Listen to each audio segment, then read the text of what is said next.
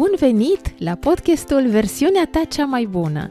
Sunt Ana Maria Roșu, sunt life coach creștin și te invit să descoperim împreună cum putem trăi în armonie cu cei mai dragi din viața noastră, împlinindu-ne astfel misiunea la care suntem chemați. Bine ați venit, dragii mei, la episodul cu numărul 21, în care continuăm să vorbim despre limite în relația cu copiii. Aceasta este partea a doua a acestui subiect, în care începem să dezbatem despre care sunt cele 10 principii sau 10 legi ale limitelor în relație cu copiii. În acest episod voi vorbi despre primele trei dintre aceste legi, adică legea semănatului și a seceratului. Oare ce se va întâmpla dacă eu fac lucrul acesta? Apoi despre legea responsabilității și apoi despre legea puterii. Dar să începem cu prima, legea semănatului și a seceratului. În momentul în care un copil încalcă regulile, sigur că există niște consecințe reale, dar și niște consecințe psihologice. Și aș vrea să facem diferența între cele două. Consecințele adevărate reale pot fi pierderea banilor, a timpului, a posesiilor, poate a lucrurilor care îi plac sau a oamenilor pe care îi apreciază.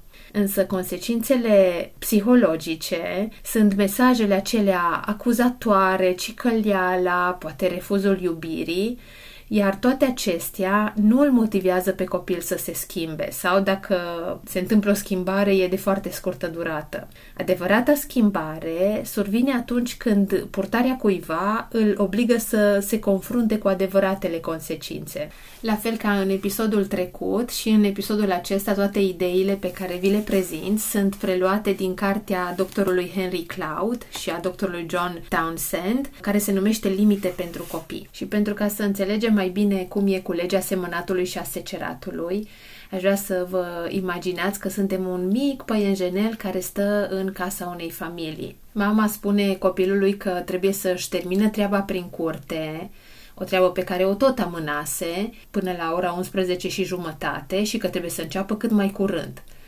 Desigur că după o oră băiatul tot nu-și începuse încă munca, așa că mama îi amintește din nou. Peste 30 de minute ea își repetă îndemnul. Între timp, mama se ocupă de alte lucruri, iar când e ora 11 și jumătate, intră în cameră și îl vede pe băiat uitându-se la televizor. Ce faci aici?" începe ea să strige. Ți-am spus să termin treaba prin curte înainte de plecare. Acum o să întârziem cu toții. Nu-mi vine să cred că ne faci una ca asta tuturor. Ea continuă să se plângă mânioasă și bineînțeles că tata și sora lui au intervenit cu toții ca să termine ce era de făcut pentru ca să poată să plece într-un final după ora 1. Evident, drumul a fost uh, plin de tensiune și situația aceasta s-a menținut pentru tot restul după amiezii. Dar să mergem acum, tot pe aceeași stradă, la o altă familie, în care mama intenționa să plece la cumpărături în după masa respectivă cu cele trei fiice ale sale și a spus fiecăreia ce are de făcut înainte de plecare. Le-a spus că până la ora 1 trebuie să termine treaba și cine nu va termina treaba de făcut nu va merge nicăieri. Așa că, cu 15 minute înainte de plecare, mama descoperă că fica mijlocie nu și-a terminat treburile. Oh, se pare că te-ai decis să nu mergi nicăieri, spune mama. Îmi pare rău, ne vei lipsi. La care fetița începe să spună, dar nu pot să-mi faci una ca asta, nu e corect. La care mama îi spune, cred că am fost cât se poate de clară când ți-am spus că treburile trebuie terminate înainte de plecarea la cumpărături. Îmi pare tare rău că ai ales să nu le faci. Ne vedem mai târziu. Așa că mama și cele două fiice care au fost uh, responsabile pleacă la cumpărători și petrec împreună o după amiază minunată. Deci să vedem care e diferența dintre cele două mămici. Prima mămică cicălea toată ziua, striga, se enerva, erau prezente acolo foarte multe emoții negative, de vină, de mânie, de rușine, în locul singurei emoții care l-ar fi putut ajuta pe băiat să se schimbe, tristețea. Deci purtarea copilului până la urmă nu l-a costat nimic, pentru că în final el a mers împreună cu familia lui unde trebuia să meargă.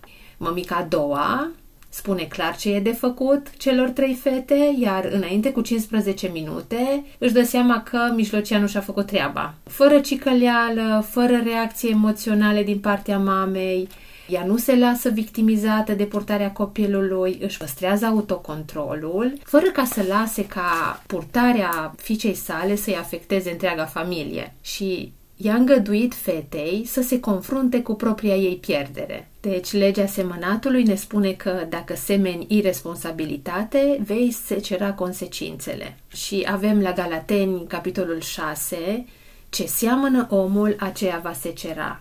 Cel care seamănă în firea lui, va secera din firea lui putrezirea, dar cel care seamănă în Duhul, va secera din Duhul viața veșnică pierderile reale și consecințele reale sunt cele care ne determină să ne schimbăm comportamentul și nu doar consecințele acestea psihologice negative de învinovățire, de critică, de cicăleală, acestea nu prea ne determină să ne schimbăm cu adevărat. Iar legea aceasta are valoare și în sens pozitiv și în sens negativ.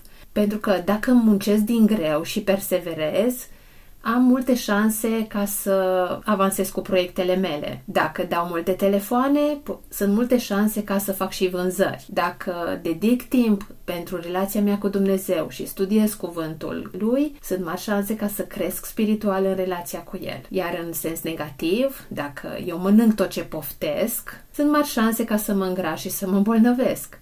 Dacă mă răstesc mereu la cei pe care îi iubesc și la care țin, poate se va crea o distanță între noi. Dacă nu muncesc ca să mă dezvolt profesional, s-ar putea să rămân la un nivel care poate nu mă va mulțumi. Dacă cheltui mereu peste măsură, s-ar putea să intru în datorii. Ori, dacă noi nu învățăm această lege, evident ajungem să pierdem, atât în latura pozitivă cât și în latura negativă. Până la urmă, comportamentul meu e problema mea și e responsabilitatea mea. Însă, adesea, ca părinți și mai ales în relația cu copiii noștri, se întâmplă de multe ori ca problemele copiilor să devină problemele problemele noastre. Și atunci merită să ne întrebăm noi ca părinți, oare a cui este problema și ce pot să fac pentru ca să-l ajut să conștientizeze această problemă?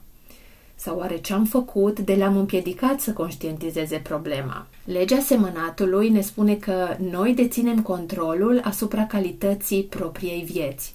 Dacă fac alegeri bune, viața decurge mai bine decât atunci când nu le fac. Și noi, ca părinți, suntem uh, îndemnați să acordăm libertate copiilor noștri, să le permitem să aleagă, dar apoi să le și îngăduim să suporte consecințele propriilor alegeri. Pentru că atunci când fac alegeri greșite, trebuie să evităm cu orice preț zicala, ți-am spus eu, dacă n-ai ascultat așa se întâmplă. E important să fim empatici și să simțim alături de copiii noștri.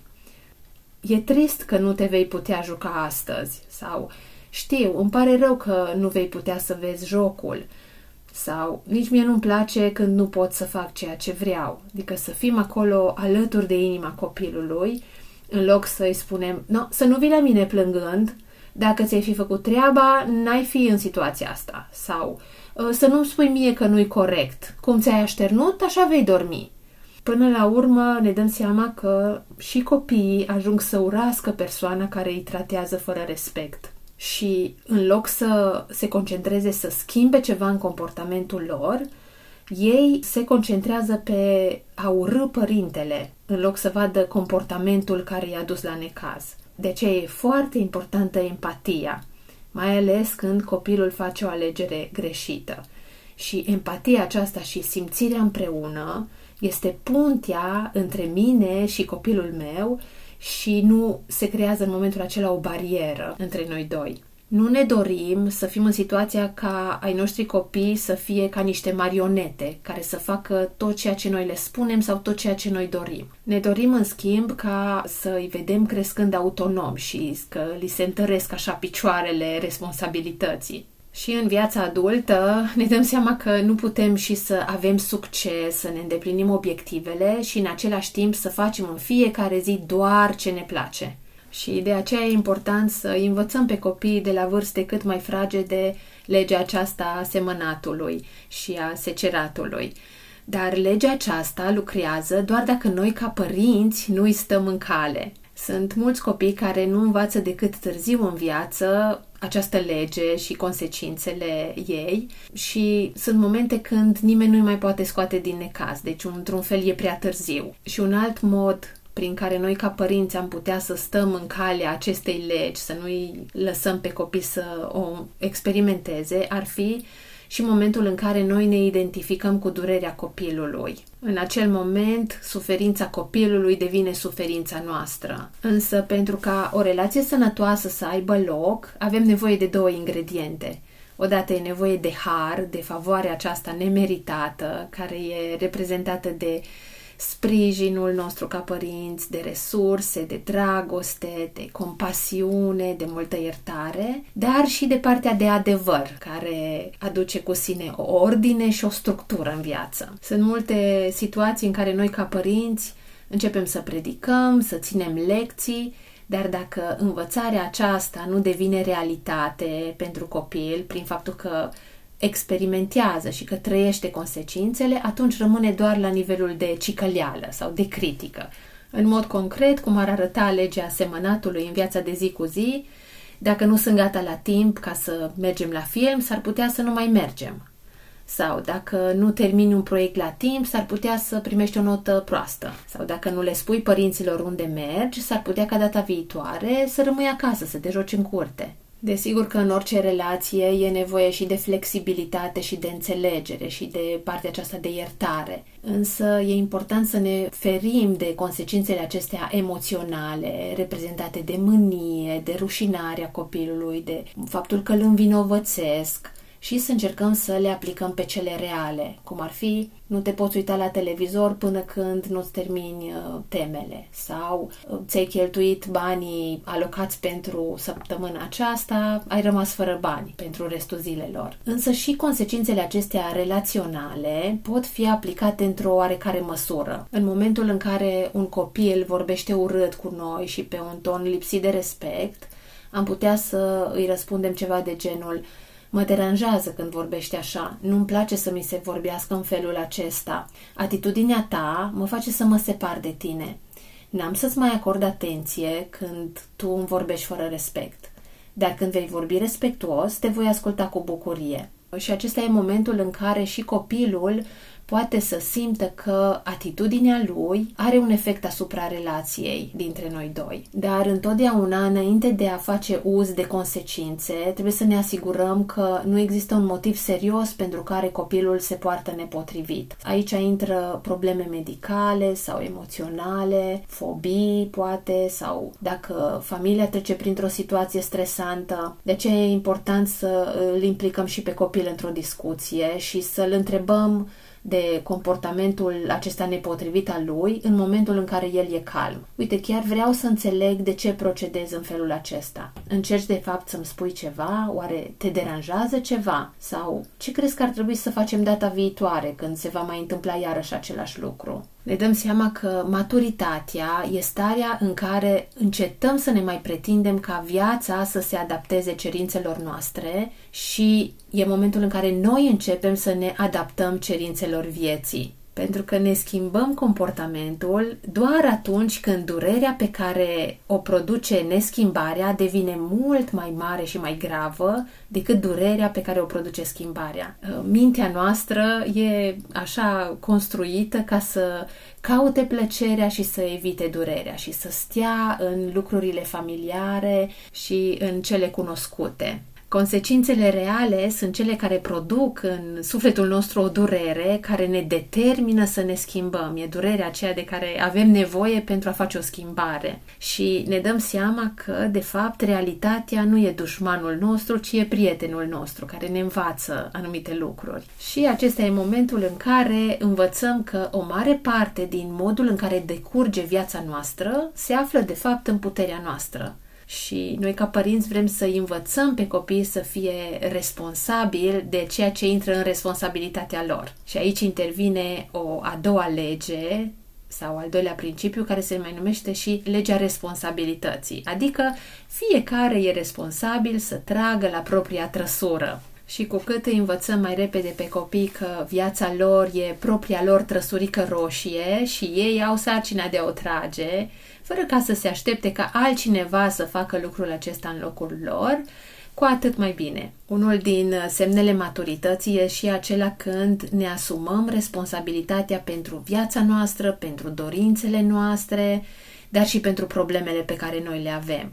Dacă întârziu la muncă, nu e matur să dau vina pe trafic. Dacă vreau o avansare în carieră, înseamnă că poate va trebui să urmez niște cursuri de perfecționare. În momentul în care sunt nervos, e cazul să mă ocup de motivele pentru care eu m-am enervat, adică să cercetez un pic care sunt gândurile pe care eu le am, în loc să mă aștept ca altcineva să vină și să mă liniștească și să mă calmeze. Vedem că și adulții maturi se văd ei ca niște oameni care rezolvă probleme și nu caută pe altcineva să arunce în spinarea lor problemele lor, nu caută să învinovățească pe alții.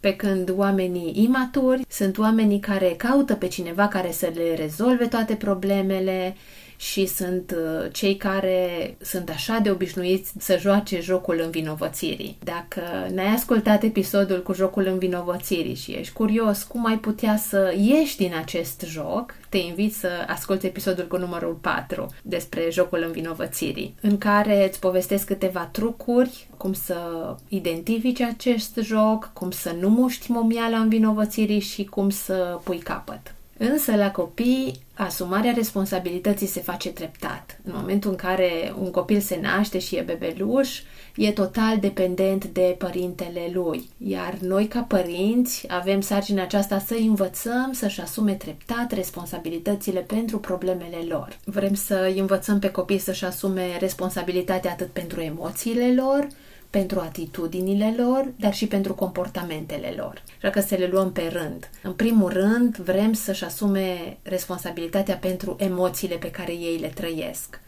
Și cum am putea să punem o limită sănătoasă, de exemplu cu un băiat de 11 ani, care în momentul în care e frustrat, enervat, aruncă cu lucruri, strigă, rănește pe toți cei din jur. Am putea să-i spunem ceva de genul Știu că unele lucruri te enervează și îți înțeleg frustrarea. Unele lucruri ne afectează pe toți. Însă exprimarea sentimentelor tale mă deranjează și pe mine și pe restul familiei. Când te enervezi, ai dreptul să ne spui că ești nervos. Vom discuta și vom încerca să rezolvăm problemele tale, dar urletele, înjurăturile, bătutul din picioare și aruncarea obiectelor sunt inacceptabile. Dacă se mai întâmplă astfel de lucruri, va trebui să mergi în camera ta, unde vei sta fără telefon, fără computer, până când te vei putea purta civilizat. În plus, timpul în care ai tulburat viața familiei va trebui să-l recuperezi făcând o muncă pentru familia noastră. Sperăm să te putem ajuta în privința acestor sentimente și încet, cu exercițiu, copilul va putea deveni stăpân pe emoțiile lui, dacă acestea nu mai sunt tolerate, dacă nu sunt tolerate exprimarea aceasta nepotrivită a emoțiilor. Apoi un alt lucru de care vrem să fie responsabili copiii noștri sunt atitudinile. Atitudinea este o perspectivă pe care cineva o are în viață. Atitudinile sunt aspecte pe care copiii și le dezvoltă și asupra cărora ei înșiși decid. Desigur că atitudinile altora pot să difere de ale lor, dar trebuie să-i ajutăm să vadă consecințele propriilor lor atitudini și modul în care trebuie să-și asume responsabilitatea pentru ele. De exemplu, atitudinea că familia există ca să-mi satisfacă mie nevoile e foarte diferită de atitudinea fac parte dintr-o echipă în care nevoile fiecăruia sunt la fel de importante ca și ale mele. Și noi, ca părinți, avem misiunea aceasta de a le arăta copiilor că atitudinea lor poate să rănească atât pe ei înșiși cât și pe ceilalți. E foarte interesant principiul bârnă și pai. Ne amintim cu toții de versetul din Biblie, atât de bine cunoscut, și ori de câte ori uh, copiii noștri au o problemă, să încercăm să le arătăm mai întâi care e partea lor de contribuție în apariția acelei probleme. De exemplu, într-o situație în care o prietenă poate se poartă urât cu ei, paiul din ochiul uh, celuilalt ar fi, oh, e nesuferită. Dar dacă stau să mă uit la bârna din ochiul meu, aș putea să mă întreb dacă n-am rănit-o eu cu ceva. Într-o altă situație în care poate am primit o notă proastă, paiul din ochiul celuilalt ar fi, oh, profesorul e cam ciudat. Iar bârna, din ochiul meu, ar fi oare cât am învățat eu pentru acest test. Într-o altă situație în care fratele uh, mai mare mă bate, paiul ar fi că am un frate rău. Iar bârna, să mă întreb oare nu cumva îl provoc eu, după care fac pe victima, încercăm să trecem de la starea aceasta de a judeca pe celălalt, de a-l învinovăți, să mergem în zona de curiozitate și să devenim curioși, să ne întrebăm oare ce determină acel comportament. Și apoi un alt lucru de care ne dorim ca să fie responsabil copiii noștri e comportamentul și vrem să le arătăm că modul în care acționează este responsabilitatea lor și, desigur, modul în care noi reacționăm este responsabilitatea noastră. Prin natura lor, copiii sunt impulsivi, își descarcă toate emoțiile la nivelul comportamentului și cu cât sunt mai mici, cu atât partea aceasta de autocontrol e mai slab dezvoltată. Desigur că ei nu se întreabă oare ce se întâmplă dacă acționez în felul acesta. Însă, treptat și pe măsură ce anii trec și ei cresc în maturitate și în vârstă, ei pot învăța să-și controleze acest comportament. Așa că primul pas în momentul în care vedem un comportament nepotrivit la copiii copiii noștri ar fi să validăm sentimentele pe care ei le experimentează, pentru că e ceva ce e real și adevărat pentru ei. Și abia apoi, în pasul al doilea, să facem instruirea. Nu e potrivit să dăm frâu mâniei cumva să redirecționăm. Deci prima dată ne conectăm cu copilul și apoi instruim. Și putem să discutăm oare în ce mod pot să obțină ceea ce au nevoie printr-o modalitate mai potrivită. O altă deosebire interesantă pe care nu doar copiii e bine să o realizeze, ci și noi adulții, ar fi să facem distinția între e greu față de nu pot nu pot e foarte diferit față de nu-mi convine. Sunt două lucruri diferite. Dacă copilul zice nu pot, automat va renunța la lucrurile dificile sau va folosi șantajul ca altcineva să facă în locul lui sau va găsi poate anumite scurtături să copieze la un examen și nu ne dorim lucrul acesta. Și dacă nouă ca și adulți ne e clară diferența aceasta între nu pot și e greu, atunci ne va fi mult mai ușor să răspundem potrivit copiilor noștri. Între noi e ca un dans care se formează. Copilul, într-un fel, îmi pasează mingea, eu o prind și o dau înapoi. Pentru că dacă copilul vine și spune nu pot și eu fac în locul lui, atunci cumva am mușcat momiala. Dar dacă îmi dau seama că e greu pentru el, dar eu am încredere aceasta că el poate să facă lucruri grele și o să iasă întărit din toată treaba aceasta, atunci pot să fiu suporterul lui. În toată această greutate pe care el o experimentează. Aici nu știu cum sunteți voi cu pusul de limite însă pentru mine e o abilitate pe care o tot învăț și la care tot lucrez. Conștientizarea pe care eu am avut-o e că instruirea aceasta verbală și să pun uh, în mod verbal limite nu e suficient. Trebuie eu să devin limita pentru copiii mei. Și acesta e un lucru uneori dureros și pentru mine, dar îmi dau seama că e o școală și e o lecție pe care și eu o învăț. Pentru că în momentul în care eu reușesc să fiu acolo empatică și plină de iubire, dar să țin limita pe care am zis că o să o pun, atunci, într-un fel, e o bătălie câștigată și pentru mine și pentru copil. Și simt așa că am mai crescut o treaptă în relația dintre noi. Copilul poate să se încreadă în mine, pentru că cuvântul meu e ceva ce se întâmplă, e ceva ce respect și, evident, cum noi iubim foarte mult pe copiii noștri, tindem să trecem de la a ține limite la a fi foarte îngăduitori și tocmai din cauza că nu putem să-i vedem suferind sau trecând prin niște dificultăți. Și ni se spune și în Biblie că trebuie să întărim brațele celui lipsit de putere și genunchii slăbiți.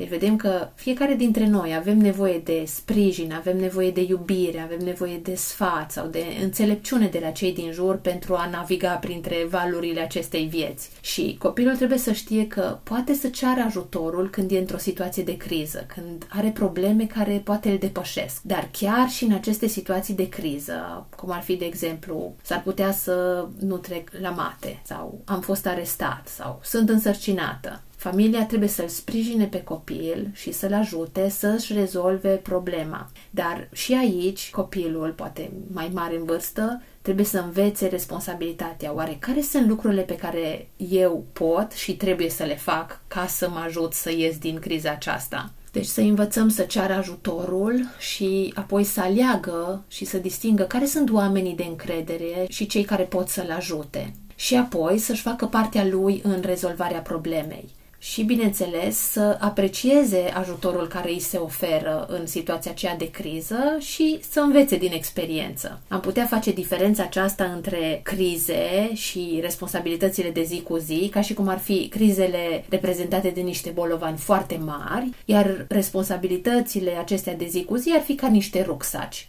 trebuie să cerem ajutorul când avem de mutat un bolovan din calea noastră și nu ne descurcăm singuri, dar rucsacul e important să-l purtăm singur și putem să facem lucrul acesta. Apoi o altă distinție de făcut e cea între iubire și salvare. Vrem să creștem oameni care sunt responsabili de sine, dar și față de ceilalți. Însă, nu vrem să ajungem în situația în care să pretindem prietenilor să ne apere când noi greșim și vrem ca copiii noștri să învețe să spună nu la pretenția prietenilor de a le rezolva problemele, de a se îngriji de sentimentele lor sau de a le face pe plac cu orice preț. Ne dorim ca uh, copiii noștri să nu intre într-o criză dacă prietenii nu sunt de acord sau dacă au o părere diferită față de a lor. Cumva să accepte că părerea celorlalți poate fi diferită de a lor și asta nu e un capăt de lume. Un lucru nesănătos ce poate interveni, în special în cazul părinților singuri, este momentul în care părintele face din copil confidentul lui. În realitate, copilul de fapt învață să joace rolul de celălalt părinte. Și aici este riscul ca acest copil să abordeze în felul acesta toate relațiile pe urmă în viață. Încercăm să nu le pretindem copiilor noștri să ne satisfacă propriile noastre nevoi. Încercăm să nu îi împovărăm cu durerile noastre, în schimb să găsim adulți care să ne poată ajuta să cărăm și să purtăm durerile din viață. Copiii noștri au de muncit în procesul lor de dezvoltare de zi cu zi și nu e cazul să le punem poveri suplimentare. Și aici e un echilibru în a-i ajuta pe copiii noștri să nu-i salveze pe alții din problemele lor, dar totuși să se îngrijească de nevoile autentice ale celor apropiați. Deci, până la urmă, să facem diferența aceasta între iubire și salvare. Uneori ne gândim că oare cum poate un copil atât de mic să aibă atât de multă putere asupra unui adult? Și aici o să vorbim despre legea puterii, în care nu pot face totul, dar nu sunt nici neajutorat. La un moment dat, copiii cred că s-au făcut mari și că sunt puternici și fără limite. Sigur că e important să se adapteze realității, pentru că, până la urmă, definiția sănătății mentale este tocmai aceasta de a ne adapta realității și nu să pretindem ca realitatea să se adapteze nouă. Aceasta este, practic, tulburarea mentală. Să ne gândim oare care sunt lucrurile asupra cărora noi avem putere și care sunt acelea asupra cărora nu avem putere și în ce măsură. Și oare cum aș putea eu să mă adaptez la circumstanțele care nu stau în puterea mea de control. Și vedem cum bebelușii care se nasc complet neputincioși și sunt în perioada aceasta mult mai mult decât pui altor animale, dar totuși vedem că au o putere enormă asupra părinților le schimbă programul de somn, le schimbă programul de viață, prioritățile, efectiv toată viața ne este dată peste cap în momentul în care apare un bebeluș. Și copiii își vor dezvolta limitele tocmai prin faptul că învață să folosească în mod corespunzător puterea. Oamenii maturi sunt cei care știu care sunt lucrurile asupra cărora au putere și care sunt cele asupra cărora n-au putere și aleg să investească asupra lucrurilor unde au putere. Și dacă ne gândim la rugăciunea seninătății, exact asta ne spune, ajută-mă, Doamne, să văd care sunt lucrurile care stau în controlul meu și care sunt lucrurile care nu stau în controlul meu și să fac diferența între cele două. Ne dorim ca uh, ai noștri copii să reușească să integreze integreze limita aceasta a puterii, pentru că altfel s-ar putea să ajungă în situația în care să devină soț abuziv și nu ne dorim lucrul acesta. Și vedem cum persoanele care încearcă să aibă puterea poate asupra altor persoane își neglijează controlul asupra propriei persoane. Până la urmă Dumnezeu nu ne dă puterea ca să facem ce vrem noi, ci ceea ce este bun și înțelept. Sunt unii copii care au crescut fără ca să renunțe la omnipotența lor și care nu s-au împăcat cu nereușita lor, adică n-au internalizat legea aceasta a puterii. În cazul acestea s-ar putea să existe anumite dificultăți în înțelegerea nevoii de a avea un salvator sau un mântuitor și le e foarte greu să-L accepte pe Dumnezeu în viața lor. Copiii, în mod normal, își asumă omnipotența într-o mulțime de domenii, dar e misiunea noastră, a părinților, să-i ajutăm să distingă între lucrurile asupra cărora au control și asupra cărora n-au control. Ce se mai întâmplă la copii e faptul că ei neagă dependența. Sunt două tipuri de dependență. Dependența funcțională, în momentul în care copilul se împotrivește față de îndeplinirea sarcinilor de care el este responsabil și dorește ca alții să se ocupe de ce are el de făcut. Și al doilea tip de dependență este cea relațională, adică nevoia noastră de a avea o relație cu Dumnezeu și cu aproapele. Dumnezeu ne-a creat să fim dependenți cumva din punct de vedere relațional, adică relațiile sunt combustibilul vieții noastre. E momentul în care ne descărcăm sufletul unul față de celălalt, Sigur că pe măsură ce creștem, anumite relații sunt interiorizate și poate ajungem la vârsta maturității să avem mai puțin nevoie de dragostea mamei și de dragostea tatălui pentru că acestea sunt interiorizate și de acolo simțim că ne susțin. Dar până în ziua morții noastre vom avea nevoie de legături regulate și profunde cu oameni sănătoși din punct de vedere emoțional și cărora să simțim că le pasă de noi e sănătos să dorești să fii într-un fel dependent relațional, dar totuși trebuie să stai pe propriile tale picioare. Și vrem să facem diferența aceasta că dacă cer mângâiere și înțelegere din partea cuiva, asta nu înseamnă că mă port ca un bebeluș. Nevoia de dragoste nu e același lucru cu imaturitatea. Să facem diferența aceasta între dependența funcțională și dependența relațională. Vrem să le acordăm copiilor noștri libertatea aceasta de a-și stabili propriul ritm și propriile limite. Vrem să îi lăsăm liber să decidă când să se apropie de noi și când să se distanțeze și vrem să respectăm această intimitate a lor, dar e foarte important mai ales să nu-i abandonăm în momentul în care ei au cea mai mare nevoie de intimitate și de o legătură strânsă cu noi. Apoi copiii, mai ales la vârsta adolescenței, își doresc să-și spună părerea. Și e important ca noi, ca părinți, să îi încurajăm să-și spună părerea, mai ales referitor la activitățile din familia noastră, chiar dacă nu va fi părerea lor cea care va lua decizia finală e important să-i consultăm totuși și să îi ascultăm și să vedem punctul lor de vedere. Apoi un alt lucru care e foarte des întâlnit la copii este evitarea consecințelor. Vedem cum copiii vor distorsiona adevărul, mai ales ca să evite o consecință și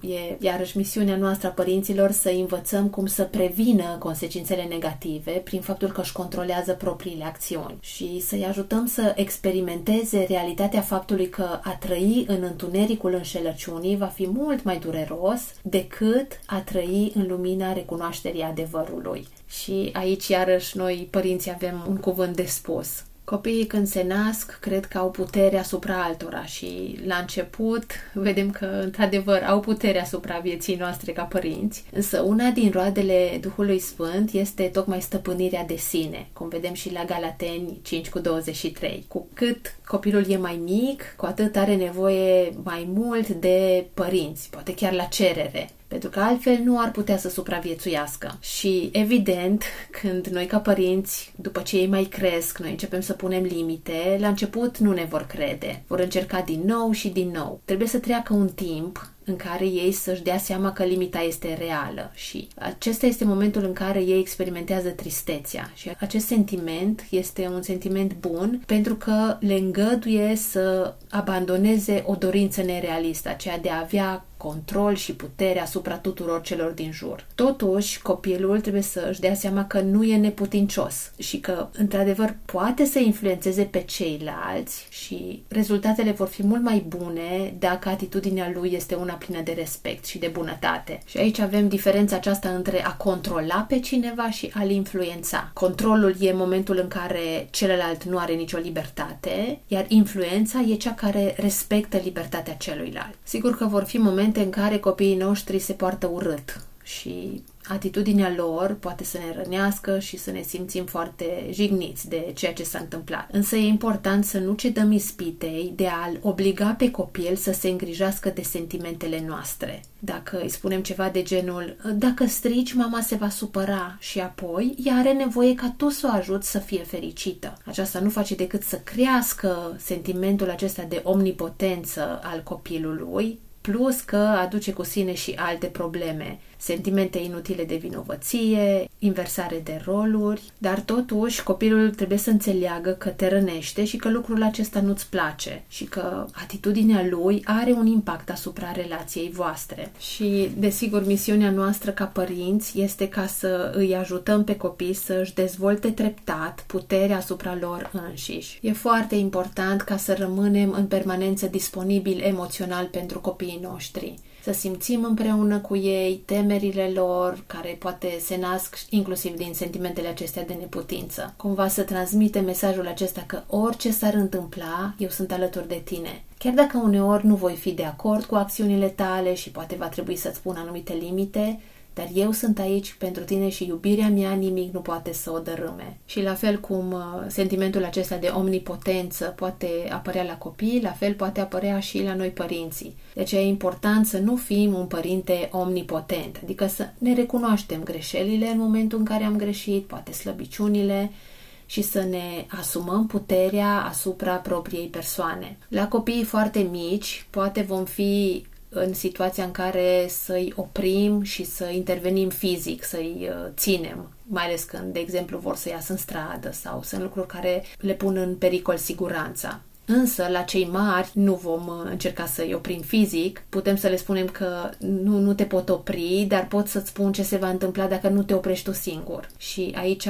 e important să nu rămânem doar la amenințări verbale, care să se evapore așa în timp, iar consecințele pe care le promitem să încercăm să le punem în practică. De asta e important să nu fim uh, foarte iuți în a da consecințe. Alegerile noastre ca părinți nu trebuie să fie determinate de reacțiile copilului. Sigur că sentimentele lui contează pentru noi, pentru că iubim foarte mult, însă noi ca părinți suntem responsabili să luăm deciziile pe care noi le considerăm ca fiind cele mai bune. Secretul e ca să nu avem nevoie de nimic din partea copiilor noștri, nici de apreciere, nici de sprijin, nici de respect, nici de înțelegerea lui. Sigur că noi pretindem anumite standarde, nu neapărat pentru că noi avem nevoie, dar pentru că sunt necesare copiilor noștri. Noi, ca și adulți, trebuie să căutăm să ne îndeplinim nevoile cu ajutorul altor oameni adulți din viața noastră și să-i eliberăm pe copii pentru ca ei să poată să fie ei înșiși în relație cu noi ne dăm seama că misiunea aceasta de părinți e una foarte temporară. Suntem în rolul acesta de tutore, de responsabil pentru copiii noștri un anumit număr de ani. Dar, treptat, treptat, trebuie să le punem în mână hățurile vieții lor. Scopul e ca în momentul în care și copilul nostru devine adult, să avem o relație de afecțiune reciprocă și nu de dominare, în nici într-un fel. Desigur că copiii noștri nu pot face tot ceea ce își doresc, însă nu trebuie să devină nici nici robii noștri, nici robii altor persoane. Deci e important să nu le luăm cu totul puterea. De exemplu, la vârsta de 3 ani își pot alege o jucărie în momentul în care mergem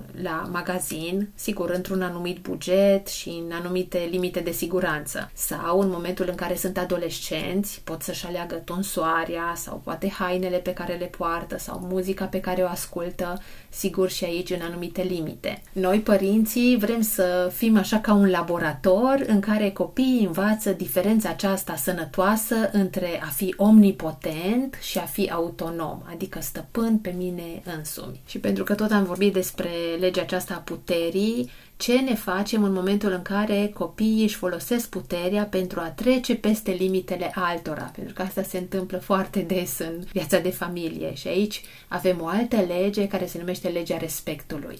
Despre care vă voi povesti în episodul următor. Sper ca acest episod să-ți fie adus și mai multă claritate, să fie așa ca un training mental pentru tine, ca să-ți fie mult mai limpede care sunt lucrurile pe care ți le dorești în relația cu copilul tău și cele pe care nu le dorești. Dacă ești mămică și simți că ai nevoie de mai mult sprijin în acest uh, domeniu, în a pune limite sănătoase cu copiii tăi, te aștept în privat. De asemenea, sunt grupuri de mame care se întâlnesc în care te simți sprijinită și înțeleasă și încurajată. Continuăm în episodul următor cu următoarele trei legi ale limitelor pentru copii. Până atunci, zile pline de pace, de bucurie și de armonie în relație cu copiii noștri. Pe curând!